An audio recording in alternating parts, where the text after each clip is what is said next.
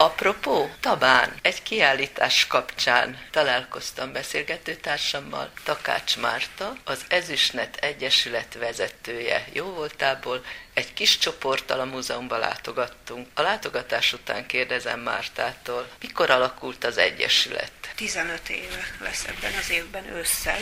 Mennyi fért ebbe a 15 évbe? Milyen munkákra emlékszel szívesen? Én igazából 10-12 éve kapcsolódtam be az Egyesület munkájába, akkor már elég aktívan, de elsősorban az informatikai terület, területen ö, szerveztek önkéntesekkel elsősorban programokat, de mellette már, már kulturális igény is egyre erőteljesebb volt.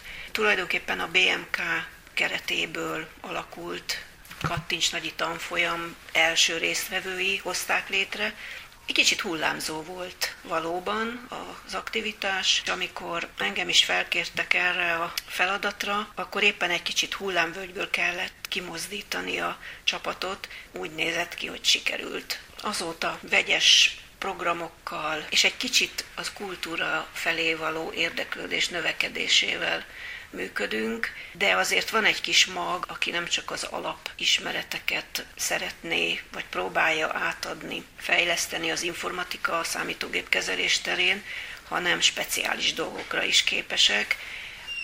Ez iránt már azért sokkal kevesebb az érdeklődés, hiszen ma már az idősebb társadalomnak nagy része is, aki érdeklődik, már tud internetet használni, levelezni, alapvető dolgokat elvégezni, de azért nem hagyjuk magunkat, és, és próbáljuk mozgatni a társaságot. Nagyon sok sikeres pályázatotok volt az utóbbi pár évben. Mire használjátok ezeket a pályázati pénzeket? A pályázati pénzek különösen az utóbbi három évben, ami meglepetésre mi gyorsak és frissek voltunk, és, és sikerült pályázati forrásokat nyerni. Nem túl nagyok, de nekünk, mint kis szervezetnek minden összeg számít.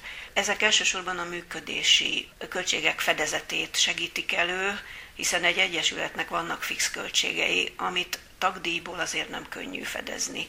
Viszont ezáltal részben a pályázati pénzekből, részben pedig a tagdíjakból tudunk olyan kulturális kirándulásokat szervezni, amelyben a pályázati pénzek segítik a részvételi költségnek a csökkentését. Nagy csodálkozással és örömmel adóztam annak a folyamatnak, amit itt figyeltem. Szerveztek kirándulást különböző szép helyekre, irodalmi hírességek szülőhelyére, múzeumokba. Ezekről fotók készülnek, utána a fotókból kiállítást szerveztek, utána a fotókból vetített képes előadáson újra megtekinthetik a klubtagok, akik esetleg nem vettek részt ezeken a kiállításokon, hogy merre jártatok, mit láttatok. Ez nekem annyira tetszik, mert nagyon jól tükrözi a közösség bevonásának különböző alkalmait. Hát most is éppen egy, egy ilyen kiállításra készültök, ha jól tudom, meg az előző években is volt már ehhez hasonló irodalmi jellegű kirándulás. Hányan vannak a klubba, vagyis az Egyesületben, mert nem klubként Igen. működtök? Igen. Ha jól emlékszem, 64 körüli létszámmal rendelkezünk, illetve azért van még egy ilyen 15 nagyság, fő nagyságrendű kicsit visszavonult tagunk is, akik nem idézőjelben rendes tagként, de mégis ilyen támogató szóval minősített tagként azért még kapcsolódnak hozzánk. Ők vagy ideglenesen, vagy határozatlan időre visszavonulnak egy kicsit.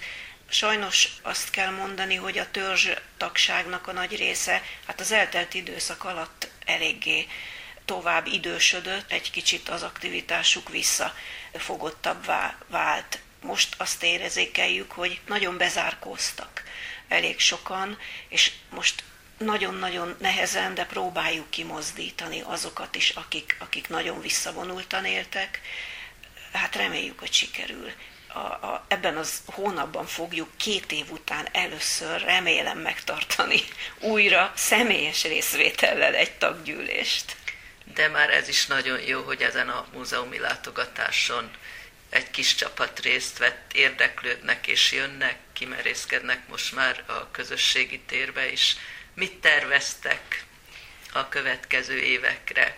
Hogy fogjátok a létszámot újra egy kicsit gyarapítani? Hát mi különösen 2020 előtti tehát mikor elkövetkezett, hogy maradj otthon, az előtte levő időszakban nagyon sűrű programot próbáltunk, minden hónapban egy-egy programot a kerületi 60 pluszos tagoknak is meghirdetni, amire bizony sokszor igen nagy érdeklődés volt egy múzeum látogatásra, egy kirándulásra, egyéb kulturális programokra, és akkor bizony néhányan automatikusan nem, ami kérésünkre, hanem maguktól csatlakoztak az Egyesülethez. A 2020 volt most úgy utoljára, ha visszagondolok, a januárban, amikor legalább tíz tag úgy hirtelen ö, csatlakozott hozzánk, és nagyon örültünk neki. Hát most nagyon szeretnénk, hogyha megint egy kicsit aktívabb programmal tudnánk a kerületi 60 pluszos tagok felé is nyitni. Szerintem a kirándulások meghirdetésével erre lesz majd lehetőség, mert az nagyon csábító dolog, különösen ha egy kis pénzbeli hozzájárulás is van. Milyen terveitek vannak kulturális vonatkozásban?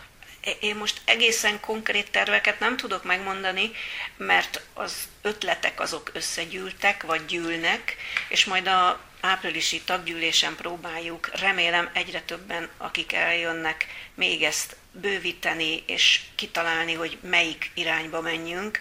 Mindenképp szeretnénk valamilyen autóbuszos kirándulást is beiktatni olyan helyre, ami, amely nem könnyen elérhető közösségi közlekedéssel, Úgyhogy ezt tavaly is azért csak sikerült a pandémia alatt kétszer bepótolni.